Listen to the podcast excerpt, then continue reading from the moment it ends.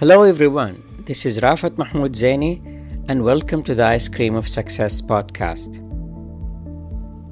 I want to begin by thanking you all for your lovely comments on the first episode and your attention to its most delicate detail. So many of you asked about the identity of my mischievous friend. So, of course, I trapped myself by promising to reveal my friend's identity in the last episode. This means that I have a story I must finish. And now to the second episode titled And I Lit a Candle. For those of you expecting today's topic to be about sacrifice and whatnot, I say not quite. And I Lit a Candle is a radio drama series that my mother used to listen to while sipping a steaming cup of tea and chewing the red and gold wrapped caramella chocolate wafer biscuits in her, in her small brick flat on College Street in the sleepy college town of St. Andrews, Scotland.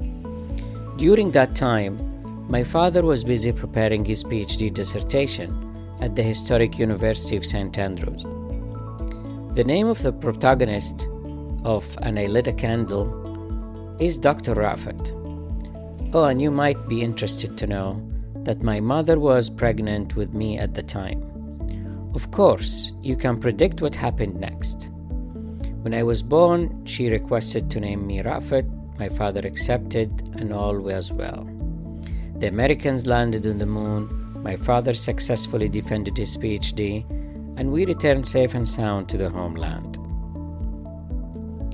A few years later, Raafat started facing life in middle school. Some students were mystified by my name. Some said, What in God's name is that? Others, freshly out of grammar lessons, pointed out that the T at the end of, of, of the name is feminine. And then some said, When you grow up and become a grandfather, you're seriously going to be called Grandpa Raafat? Anyways, clearly the relationship with my name was rather special, to put it mildly. As time went by, the relationship evolved. When I attended college, I was exposed to more diverse demographics. I was always aware of the slight awkwardness whenever I introduced myself. It could have been just me, a delusion born from my imagination. While in college, an Egyptian TV series about a spy named Rafat al Hajjan appeared, making the name instantly famous, and so I turned into Rafat al Hajjan instantly. I admitted that it helped me on, mat- on a matter of great importance in my life, the story about which will be told in due time. Relief arrived upon the birth of my first son, Mahmoud, for my name abruptly changed to Abu Mahmoud, meaning father of Mahmoud, as it is customary in Arab tradition.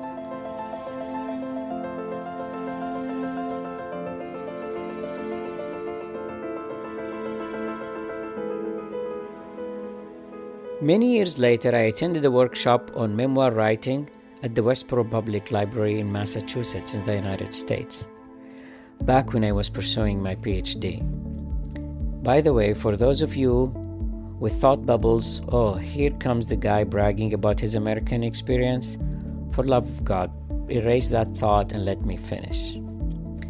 The first exercise in journal writing was for everyone to research the origins of and meaning of their names and present it at the following meeting.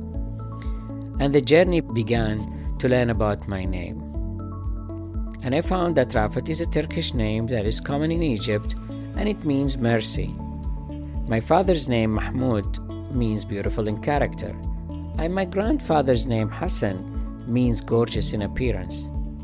My last name, Zaini, is derived from beauty and elegance not to mention its origin from Zain al Abidin, son of Al Hussein, grandson of the Prophet Muhammad, peace be upon him. Suddenly, I felt as though my name was a link in a chain of beautiful meanings. I'm part of that chain, and it will extend to my kin afterward. By the way, I have a cute little granddaughter that calls me Grandpa Raafat and a grandson waiting for his turn to speak. The story is merit is that we did not choose our own names. We have no way of pre ordering them. Busying ourselves with mean comments or deliberate mispronunciations could hurt the carrier of a beautiful name, whose parents thought, thought long and hard about. As for me, I thank my mother for her fantastic choice, and I thank my father for accepting it.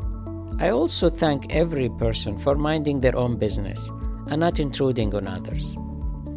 Additionally, I wanted to point out your attention to the power of art and literature.